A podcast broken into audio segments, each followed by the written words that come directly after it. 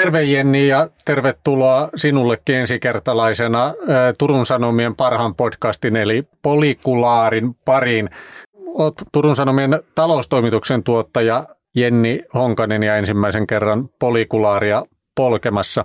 Just palasit Sambiasta viikon työmatkalta. Mitä sä siellä teit?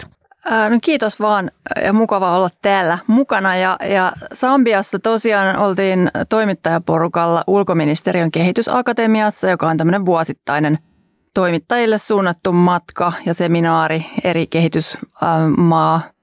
kehitysapukohteisiin. Ja tällä kertaa oltiin tosiaan Sambian helteessä. Siellähän on loppunut nämä Suomen maaohjelmat, eli nämä kehitysyhteistyökuviot. Ja viime vuoden lopulla oli viimeiset tämmöiset AGS, eli tämmöiset pienten ja keskisuurten yritysten kasvurahoitushankkeet. Ja siellä oltiin tutustumassa nyt siihen, että miltä maassa näyttää sen jälkeen, kun pitäisi olla jo vähän niin kuin omillaan ja aletaan lopettelemaan näitä kehitysyhteistyöhankkeita, ainakin Suomen osalta. No miltä siellä näytti? No, siellä oli aika kaksijakoiset näkymät, että edelleenkin siellä on tosiaan 30% lapsista elää ihan äärimmäisessä köyhyydessä. Etenkin maaseudulla on tosi köyhää. Sitten taas sinne on muodostunut toisaalta semmoinen keskiluokka, että supermarketit näyttää ihan samalta kuin täälläkin ja ehkä puolet väestöstä asuu nyt kaupungeissa. 17 miljoonaa ihmistä suunnilleen siellä on. Et hyvin eriarvosta siellä kyllä on. No tämähän on paikallinen podcast ja tähänkin löytyy luonteva paikallinen kulma. Niin kuin viittasit, Suomi on päättänyt leikata kehitysapuaan reilun miljardin verran, jos oikein muistan tämän hallituskauden aikana. Ja nythän on paikallinen ministeri meillä asian päällä, eli naantalilaistunut entinen turkulainen Ville Tavio. Siellä loppuu tiettyjen maiden kanssa tämmöinen kahdenkeskinen suora kehitysapuyhteistyö ja painopiste siirtyy kaupalliseen yhteistyöhön, yritysyhteistyöhön. Etiopiassa, Somaliassa ja Tansaniassa edelleen Afrikassa jatkuu tämmöinen suora kehitysyhteistyö. Miten nyt kun olet viikon verran ollut paikan päällä Sambiassa, tämä loppui tosiaan jo aikaisemmin, niin millaisia ajatuksia tämä Suomen päätös herättää? No sanotaan, että kyllähän nyt kun Mosambikissa ja Keniassa loppuu esimerkiksi nämä maaohjelmat ja Tavio meillekin perusteli sitä, että eivät ole oikein olleet tuloksellisia. Sitten taas ulkoministeriössä on vähän toista näkökantaa virkamieskunnassa, että siellä kyllä heidän mukaansa mittaristot täyttyy, että on päästy eteenpäin kuten pitäisikin. No sitten taas tullaan tietysti siihen kysymykseen, että jos vetäydytään pois mantereelta tietyllä tavalla, niin antaako se sitten tilaa joillekin muille, kuten sanotaan vaikka Kiinalle tai vastaaville valtioille sitten siellä puuhastella. Tällaisiakin puolia tässä on. Ja tietysti Sambian kohdalla nyt tosiaan oli aikaisemmin jo päätetty lopettaa nämä maaohjelmat, että siellä ollaan tultu eteenpäin. Toki Suomi oli vain pisara meressä sielläkin, että kyllähän monet järjestöt ja valtiot edelleen sinnekin jatkaa sitä kehitysyhteistyötä. Ulkoministeriö taitaa muuten olla aika vaikeasti johdettava ministeriö, jos tässä asiassa on vähän ministerin näkemykset eroa virkahenkilöiden näkemyksistä, niin toinen vastaava keissi on tämä Gaasan kysymys, jossa kirjelmöitiin ulkoministeri Elina Valtoselle asti siitä, että miten Suomen pitäisi linjata politiikkansa. Välittyykö se sieltä vahvasti tämä viranhaltijoiden, jos se nyt epäluulosta puhuu, mutta kuitenkin, että katsotaan ehkä hiukan eri tavalla kuin, niin kuin poliittisen ideologian varassa toimiva ministeri. Siis kyllä se välittyy taustakeskusteluissa ja epävirallisissa keskusteluissa, niin kyllähän se on niin kuin havaittavissa, että linjoja on monenlaisia. Tietysti niin kuin ulkoministeriönkin ihmiset on erittäin korrekteja ja diplomaattisia näissä asioissa, mutta kyllä sitä on niin kuin haistettavissa sieltä. Tuo on aika tyypillistä toimittajalle, että taustakeskusteluissa kuulee kaiken näköistä mielenkiintoista, mutta sitten virallisesti välttämättä ei olla valmiita sanoa, kuinka paljon se sua toimittajana asteikolla 1–10 harmittaa? No ei se nyt niin paljon harmita, kun pääsee sitten kertomaan niistä asioista tämmöisissä podcasteissa. Tämä on hyvä väylä, tämmöinen pikkasen epävirallinen, mutta kuitenkin täyttää asiaa, niin kuin tapana on. Hei, mä haastan hiukan siitä kulmasta, että tiedetään, että Suomen julkinen talous on kuralla ja kunnat rämpii talousvaikeuksissa ja Turussa on paljon isoja hankkeita, tunnin juna, mahdollinen raitiotie, you name it, kaiken näköistä. Miksi meidän pitäisi kipata rahaa kokonaan toiselle mantereelle? Miten se iso kuva, jota meidän myös pitäisi katsoa, niin miten se ikään kuin tavalliselle veronmaksajalle myydään? Miksi hänen pitäisi olla kiinnostunut Sambian tilanteesta tai jonkun muun kaukaisen maan? Siis mä ymmärrän kyllä tämän kysymyksen ja tämä on niin kuin todella isoja ja hankalia asioita, mutta lähtökohtaisesti, jos nyt jätetään kokonaan sivuun tämmöinen inhimillinen puoli, mikä nyt on aika tärkeä ja tämmöinen universaali tasa-arvoisuuteen ja ihmisarvoon pyrkimys, niin kyllähän sen lisäksikin, jos elintaso nousee tietyissä maissa, niin kyllähän se mahdollistaa ihan länsimaillekin paremmat mahdollisuudet silloin esimerkiksi käydä kauppaa kyseisten maiden kanssa. Ihan tämmöinenkin puoli siinä on. Eli tämmöinen raaka talousrealismikin sieltä löytyy? Kyllä, ehdottomasti. Ja kyllähän se näkyy tällä hetkelläkin siellä, että esimerkiksi Sambia, missä on menty paljon eteenpäin, niin kyllähän siellä toimii myös paljon, isoimmat suomalaiset yritykset toimii siellä. Tietysti paljon olisi mahdollisuuksia myös muillakin, mutta totta kai jos on niin kuin maassaan vakaat olot poliittisesti ja yhteiskunta toimii, niin kyllähän se tarjoaa myöskin näitä kaupankäynnin mahdollisuuksia. Sen lisäksi, että tietysti mun mielestä lähtökohtaisesti täytyy pyrkiä niin kuin auttamaan silloin, kun siihen on mahdollisuus. Jos oikein ymmärsin, kun vähän pohjaksi puhuttiin tästä aiheesta, niin mineraalit on se, mikä Sambiassa kiinnostaa ulkomaisiakin toimijoita. Pystytkö avaamaan sitä, mistä siinä on kyse? Eli Sambiassahan on ihan valtavat kuparivarannot. Kukaan ei oikeastaan tiedä tällä hetkellä ihan tarkkaan, miten paljon siellä on vielä löytämättömiä alueita. Esimerkiksi viime viikolla kerrottiin yhdestä uudesta valtavasta alueesta siellä Luoteis-Kolkassa, eli siellä aika lähellä Kongon rajaa. Tietysti tuottaa myös nikkeliä, mutta muut Afrikan maat, esimerkiksi Kongo on valtava koboltin tuottaja, niin kyllähän tällä hetkellä käydään sitten ihan mieletöntä taistelua niistä raaka-ainevaroista siellä, että kyllä Afrikka on aivan niin kuin tämmöisen geopoliittisenkin kamppailun ytimessä tällä hetkellä. Ja Kiina huseraa varmaan, jos ei siellä ole EU-maat. Miten nämä jakautuu, nämä jakolinjat?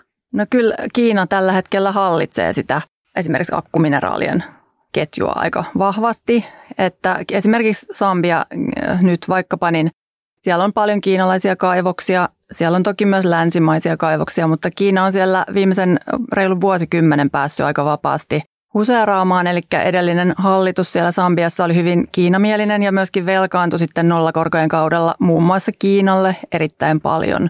Ja kiinalaisia infrastruktuurihankkeita on pilvin pimein siellä, mikä on tietysti myöskin osin hyvä, koska ovat sitten parantaneet teitä ja muita yhteyksiä, mutta samaan aikaan Sambia on velkaantunut niin pahasti, että 2020 ne ajautui sitten maksukyvyttömyyteen ja tätähän selvitellään edelleen, että lainoja järjestellään uusiksi ja kiinalaisten kanssa se ei ole ollut niin kauhean helppoa. Eli kiinalaisetkaan ei ole siellä ihan pelkästään vilpittömin mielin antamassa kehitysapua? No ei todellakaan ole, että he kyllä pitää huolen siitä, että mineraaleja lähtee sinne suuntaan. Näkyykö siellä se tuossa Suomen presidenttikisa-aikana muun muassa luonnehdittiin näin, että siinä kun eurooppalaiset maat on Afrikassa ja pitää moraalisaarnaa siitä, miten afrikkalaisten pitäisi omaksua täkäläisiä tapoja vastineeksi kehitysavusta ja asiat etenee hitaasti, niin siinä aikana Kiina on jo rakentanut sinne kouluja ja teitä ja voittaa sen luottamuksen sitä kautta, niin allekirjoitatko sä tämän näkemyksen? Kyllä, osin allekirjoitan, että he onnistu saamaan todella hyvän aseman siellä kyllä juurikin tämmöisellä rahoittamalla myöskin sit näitä tämmöisiä kouluja ja terveyspalveluita ja muita hankkeita. Ja nyt ehkä sitten tämän uuden hallituksen, eli Hakainde Hichilema tuli valtaan presidentiksi 2021, niin hänen kaudellaan nyt sitten on selvästi tehty vähän linjan tiukennusta siihen suuntaan. Eli enää ne kiinalaiset investoinnit ei ole ollut nyt ihan niin suuria sinne maahan.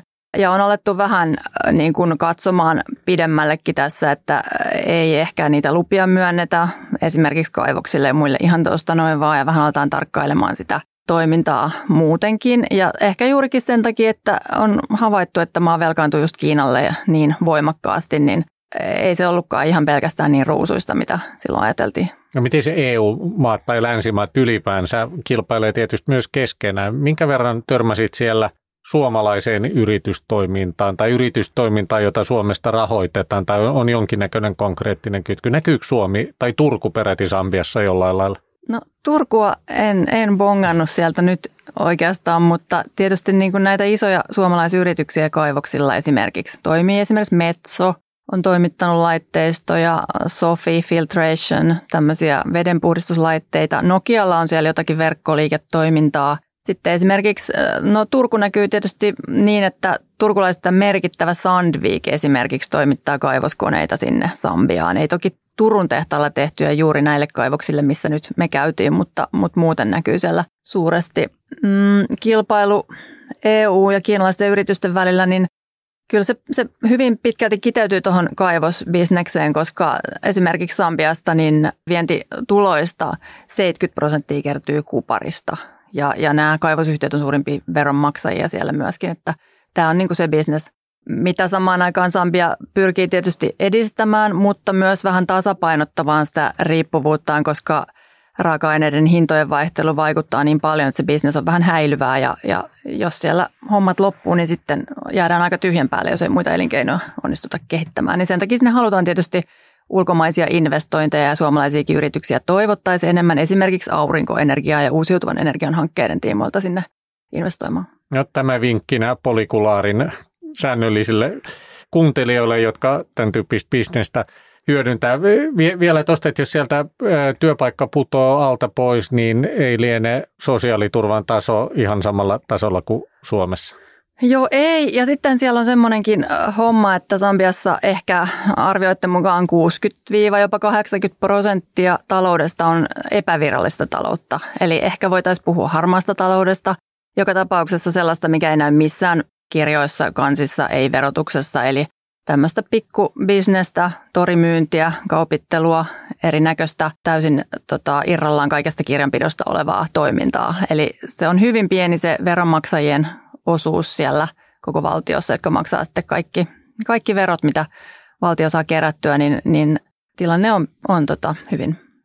Verot valtion maksettaviksi, niin kuin Kyllä, just näin. Ja sitten tosiaan ne verokertymä, mitä sinne valtiolle tulee, niin on tietysti myös kysymysmerkki, että mihin se menee. Korruptio on aivan hirvittävän suuri ongelma edelleen siellä, vaikka tämä uusi hallitus Sambiassa on nyt pyrkinyt sitä korruptiokin kitkemään, mutta esimerkiksi me tavattiin siellä matkalla antikorruptiokomitean johtoa ja heillä on esimerkiksi tämä kaivosministeriö tällä hetkellä erityisen tarkkailun kohteena, koska sieltä on tullut niin paljon ilmoituksia korruptiosta, eli kaivosyhtiöt pyrkii sitten ministeriötäkin lahjomaan välttääkseen varmasti esimerkiksi ympäristövaatimuksia tai muita vastaavia, niin tällaista tapahtuu edelleen hyvin paljon.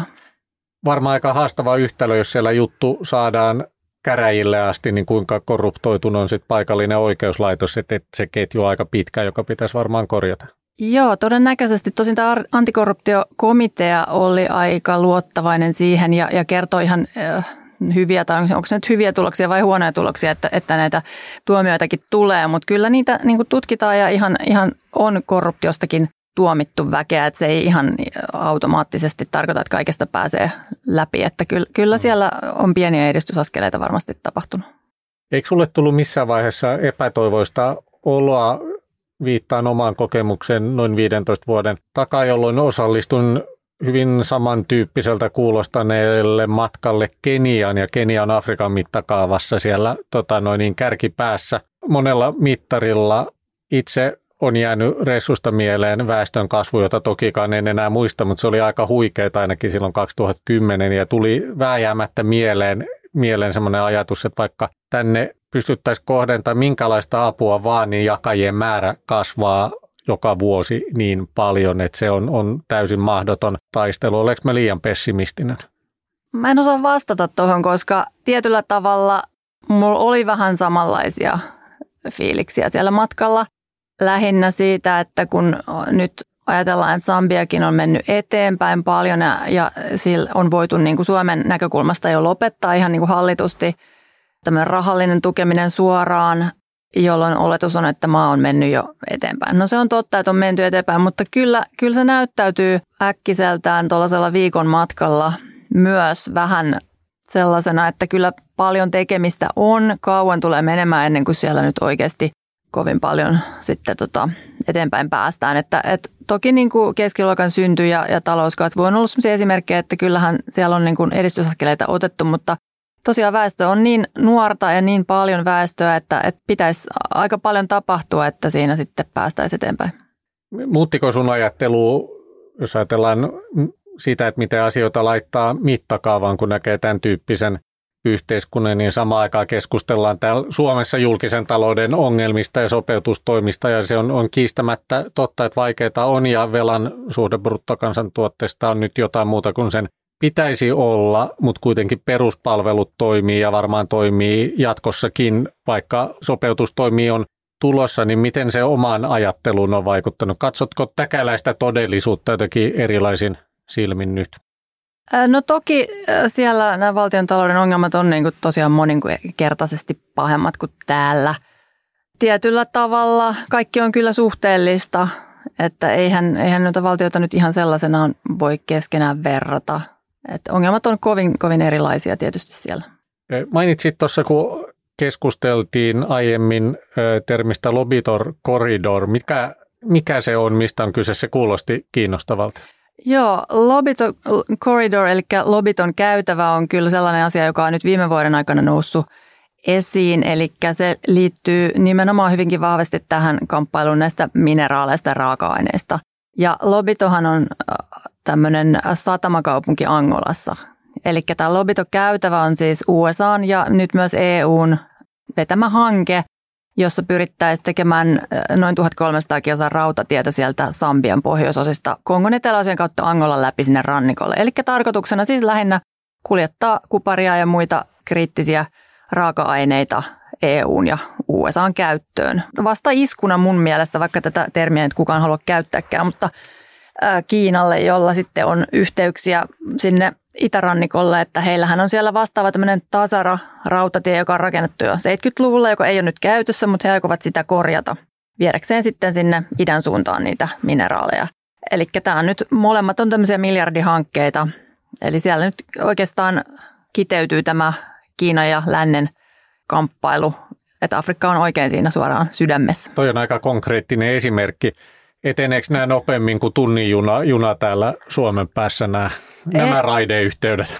Siis saattaa olla. Tämähän on monen vuoden hanke tämä Lobito Corridor, eikä siitä kukaan oikein ihan tarkkaan osannut mitään sanoa. Jossain kohtaa näkyy tämmöinen toivevuosi, että 2026 oltaisiin päästy eteenpäin, että siihen on 2 vuotta aikaa, missä tunnin juna on silloin, niin saa nähdä. Lähtöasemalla tällä. Joo, ne voisi ehkä kilvotella niin kuin tästä, että kumpi on nopeammin valmis. Ja sitten on tosiaan tämä Kiinan hanke vielä rautatieuudistus sinne itään, että mikä näistä nyt sitten nopeiten valmistuu. Mutta kyllähän siis tosiasia on se, että EU ja USA on oikeasti jälkijunassa näissä asioissa. Ja Kiina on onnistunut niin vahvan aseman saavuttamaan etenkin tämän heidän Belt and Road Initiativein, eli tämän niin sanotun uuden silkkitie-hankkeen kanssa, joka on reilun 10 vuotta ollut nyt sitten vireillä, ja sehän näkyy muun muassa semmoisina ostoksina, vaikkapa satamien ostamisena ja rautateiden ostamisena ja näinä hankkeena ympäri maailmaa. Kiinahan omistaa esimerkiksi Pireuksen sataman ja Ateenassa, että kyllä he on niin vahvasti kaikkialla, että siinä on kirimistä. Joo, ja taitaa kohta olla Suomessakin, että täälläkin paljon käydään keskustelua, ja Euroopassa ylipäänsä Saksassa tämän tyyppisiä hankkeita kiinalaisilla myös, joissa nähdään, että siinä on joku kriittinen infra kyseessä, joudut aika tarkkaan harkitsemaan. Kyllä, ehdottomasti. Ja noissa kehitysmaissahan se näkyy tai kehittyvissä maissa sillä tavalla, että siellä on nimenomaan otettu tosi paljon velkaa, että Kiina on näitä infrahankkeita tehnyt sinne ja sitten ylihintaan myöskin, jolloin on sitten nämä maat on velkaantuneet. Se on yksi tämmöinen mekanismi, millä he sitten pystyy hallitsemaan. Mutta ihan Euroopassakin on tosiaan näitä hankkeita ja onhan tämä Tallinna-Helsinki-tunnelikin, jota on Suomessa hyvä suunniteltu, niin sehän on nimenomaan olisi ollut tämmöinen Kiinan näiden valtion rakennusyhtiön hanke, mitä on puuhattu, että kyllä suhtautuisin hyvin suurella varauksella näihin hankkeisiin. Joo, niissä on monta puolta. Hei, mennäänkö lyhyesti vielä? Tämä on tosi kiinnostavaa, mitä kerrot, ja ehkä jossain vaiheessa saadaan lukea syvemminkin sit vielä TS:n sivulta, mutta muutama sana kotimaan taloudesta ja ehkä paikallisesta taloudesta täällä Turun seudulta. Tässä on tuloksia taas eri yhtiöt kertonut. Miltä näyttää talouden kokonaiskuva Varsinais-Suomessa taloustoimittajan silmin? No siis kyllähän kokonaiskuva nyt pitkällä tähtäimellä varmaan ihan myönteinen on. Et tietysti nämä lakkokysymykset ja muut on herättänyt nyt erityisesti tässä keskustelua, että millä tavalla ne vaikuttaa, millaisia kustannuksia niistä tulee. Tämä on ollut puheenaiheena, mutta lähtökohtaisesti täällä on aika vireä elinkeinoelämä.